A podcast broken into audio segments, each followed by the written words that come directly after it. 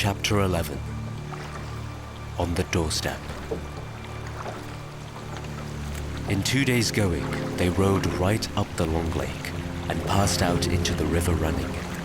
And now they could all see the lonely mountain, towering grim and tall before them. The stream was strong and their going slow. At the end of the third day, some miles up the river, they drew into the left or western bank and disembarked. Here they were joined by the horses with other provisions and necessaries and the ponies for their own use that had been sent to meet them. They packed what they could on the ponies, and the rest was made into a store under a tent. But none of the men of the town would stay with them even for the night so near the shadow of the mountain, not at any rate until the songs have come true. said they. It was easier to believe in the dragon, and less easy to believe in Thorin in these wild parts. Indeed, their stores had no need of any guard, for all the land was desolate and empty. So their escort left them, making off swiftly down the river and the shoreward paths, although the night was already drawing on. They spent a cold and lonely night, and their spirits fell. The next day they set out again. Balin and Bilbo rode behind, each leading another pony heavily laden beside him. The others were some way ahead, picking out a slow road, for there were no paths. They made northwest, slanting away from the river running, and drawing ever nearer and nearer to a great spur of the mountain that was flung out southwards towards them. It was a weary journey, and a quiet and stealthy one. There was no laughter or song or sound of harps, and the pride and hopes which had stirred in their hearts at the singing of old songs by the lake died away to a plodding gloom. They knew that they were drawing near to the end of their journey, and that it might be a very horrible end. The land about them grew bleak and barren, though once, as Thorin told them, it had been green and fair. There was little grass, and before long there was neither bush nor tree, and only broken and blackened stumps to speak of ones long vanished. They were come to the desolation of the dragon, and they were come at the waning of the year. They reached the skirts of the mountain all the same, without meeting any danger or any sign of the dragon other than the wilderness he had made about his lair. The mountain lay dark and silent before them, and ever higher above them. They made their first camp on the western side of the great southern spur, which ended in a height called Ravenhill. On this, there had been an old watchpost, but they dared not climb it yet, it was too exposed. Before setting out to search the western spurs of the mountain for the hidden door, on which all their hopes rested, Thorin sent out a scouting expedition to spy out the land to the south where the front gate stood. For this purpose, he chose Balin and Fili and Kili, and with them went Bilbo. They marched under the grey and silent cliffs to the feet of Ravenhill. There the river, after winding a wide loop over the valley of Dale, turned from the mountain on its road to the lake, flowing swift and noisily. Its bank was bare and rocky, tall and steep above the stream, and gazing out from it over the narrow water, foaming and splashing among many boulders, they could see in the wide valley shadowed by the mountain's arms the grey ruins of ancient houses, towers, and walls. There lies all that is left of Dale. said Balin. The mountain sides were green with woods, and all the sheltered valley rich and pleasant in the days when the bells rang in that town. He looked both sad and grim as he said this. He had been one of Thorin's companions on the day the dragon came. They did not dare to follow the river much further towards the gate, but they went on beyond the end of the southern spur until, lying hidden behind a rock, they could look out and see the dark, cavernous opening in the great cliff wall between the arms of the mountain. Out of it, the waters of the running river sprang, and out of it too there came a steam and a dark smoke. Nothing moved in the waste, save the vapor and the water. and every now and again a black and ominous crow. The only sound was the sound of the stony water, and every now and again the harsh croak of a bird. Balin shuddered. Let us return, He said, We can do no good here. And I don't like these dark birds. They look like spies of evil. The dragon is still alive and in the holes under the mountain then. Or I imagine so from the smoke. said the hobbit, Uh, That does not prove it, said Balin. though I don't doubt you are right. But he might be gone away some time, or he might be out on the mountainside keeping watch. And still I expect smokes and steams would come out of the gates. All the halls within must be filled with this foul reek.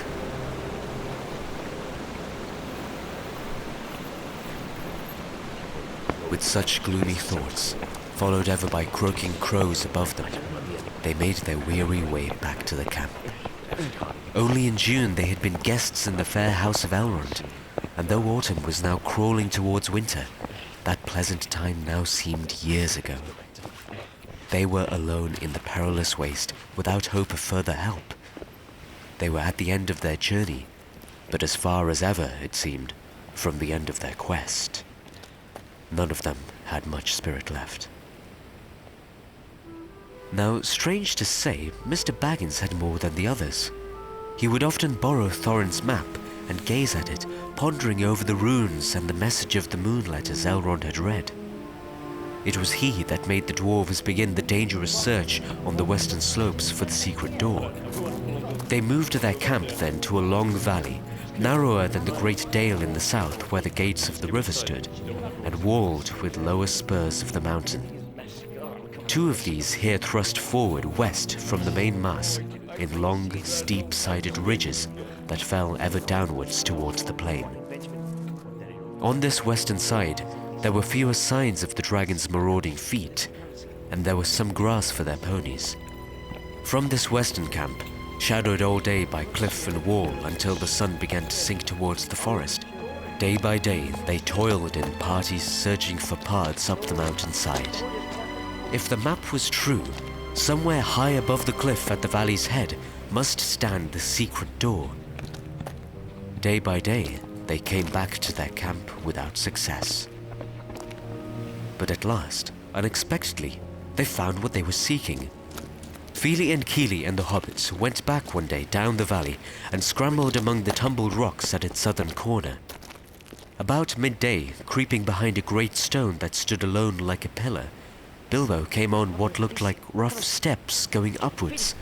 Following these excitedly, he and the dwarves found traces of a narrow track, often lost, often rediscovered, that wandered on to the top of the southern ridge and brought them at last to a still narrower ledge, which turned north across the face of the mountain.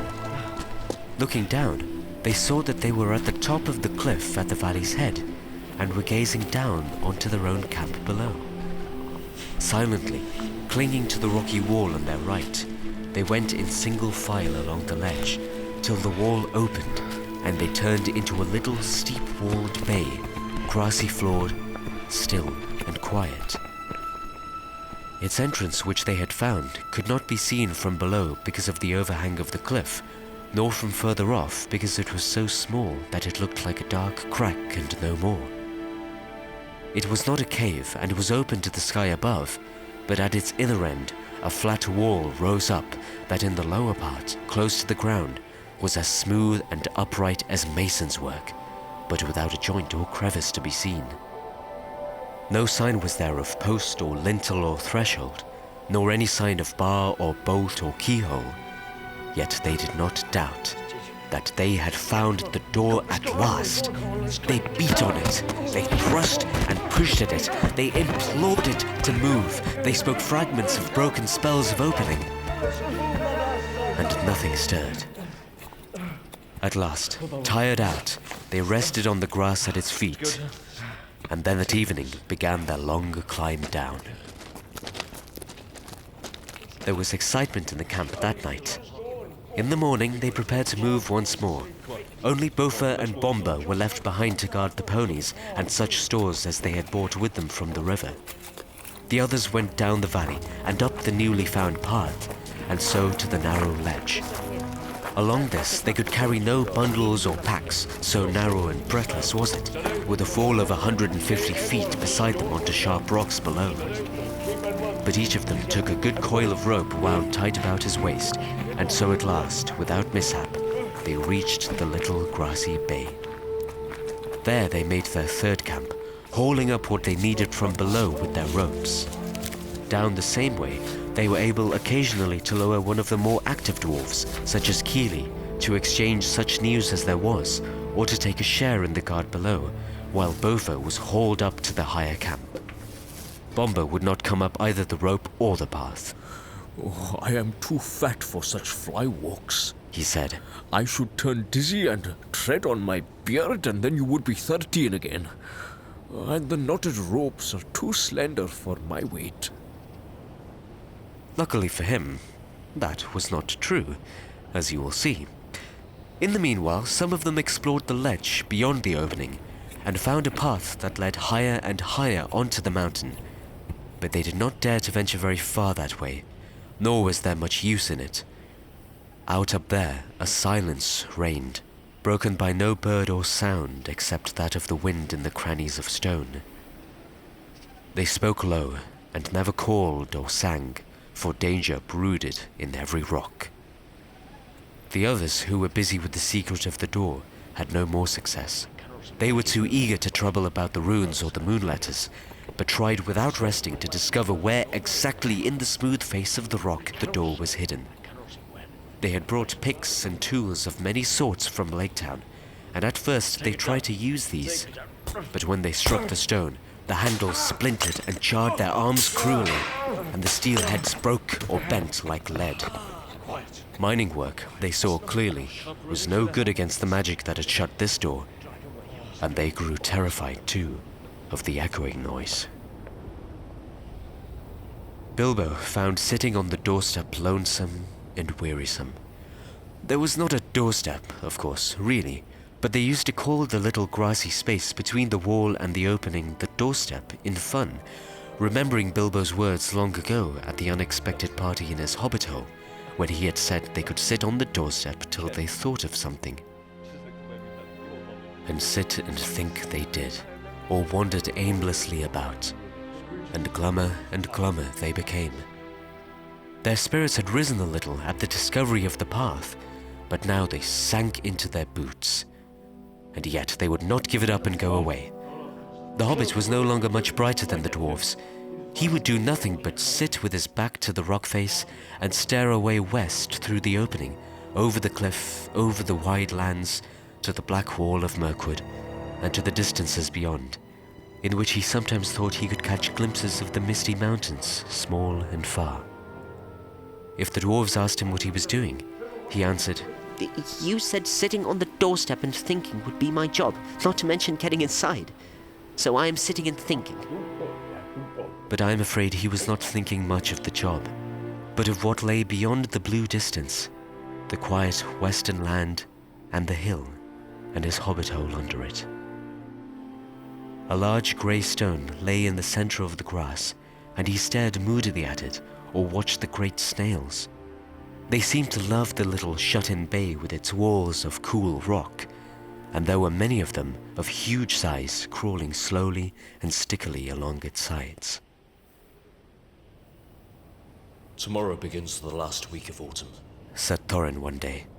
and winter comes after autumn, Said Bifur. and next year after that. Said Dwalin. And our beards will grow till they hang down the cliff to the valley before anything happens here. What is our Parglar doing for us? Since he has got an invisible ring and ought to be a specially excellent performer by now, I'm beginning to think he might go through the front gate and spy things out a bit. Bilbo heard this. The dwarves were on the rocks just above the enclosure where he was sitting, and Good gracious, he thought. So that is what they're beginning to think, is it? It is always poor me that has to get them out of their difficulties, at least since the wizard left. Whatever am I going to do? I might have known that something dreadful would happen to me in the end. I don't think I could bear to see the unhappy Valley of Dale again. And as for that steaming gate.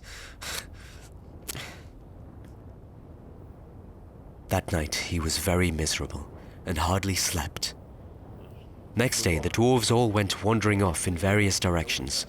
Some were exercising the ponies down below, some were roving about the mountainside. All day, Bilbo sat gloomily in the grassy bay, gazing at the stone, or out west through the narrow opening. He had a queer feeling that he was waiting for something. Hmm.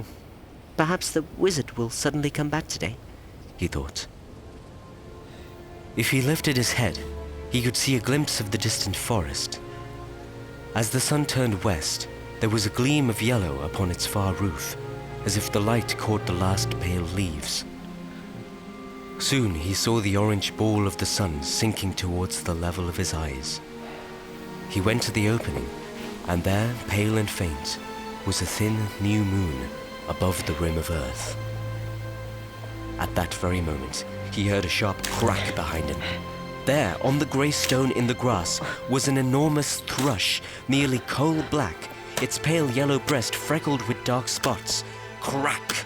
It had caught a snail and was knocking it on the stone. Crack! Crack! Suddenly, Bilbo understood. Forgetting all danger, he stood on the ledge and hailed the dwarves, shouting and waving. Those that were nearest came tumbling over the rocks and as fast as they could along the ledge to him, wondering what on earth was the matter. The others shouted to be hauled up the ropes, eh, except Bombur, of course. He was asleep. Quickly, Bilbo explained. They all fell silent. The hobbits standing by the grey stone, and the dwarves with wagging beards watching impatiently. The sun sank lower and lower, and their hopes fell. It sank into a belt of reddened cloud and disappeared. The dwarves groaned, but Bilbo stood almost without moving. The little moon was dipping to the horizon. Evening was coming on. Then suddenly, when their hope was lowest, a red ray of the sun escaped like a finger through a rent in the cloud. A gleam of light came straight through the opening into the bay and fell on the smooth rock face. The old thrush, who had been watching from a high perch with beady eyes and head cocked to one side, gave a sudden trill. There was a loud crack. A flake of rock split from the wall and fell. A hole opened suddenly about three feet from the ground. Quickly, trembling lest the chance should fade, the dwarves rushed to the rock and pushed. In vain. The, the key! The key! Cried Bilbo. Where is Thorin? Thorin hurried up. The key! Shouted Bilbo. The key that went with the map! Try now while there is still time! Then Thorin stepped up and drew the key on his chain from round his neck. He put it to the hole. It fitted and it turned. Snap! The gleam went out. The sun sank. The moon was gone. And evening sprang into the sky. Now they all pushed together, and slowly a part of the rock wall gave way. Long, straight cracks appeared and widened. A door, five feet high and three broad, was outlined, and slowly, without a sound, swung inwards. It seemed as if darkness flowed out like a vapor from the hole in the mountainside. And deep darkness in which nothing could be seen lay before their eyes. A yawning mouth leading in and down.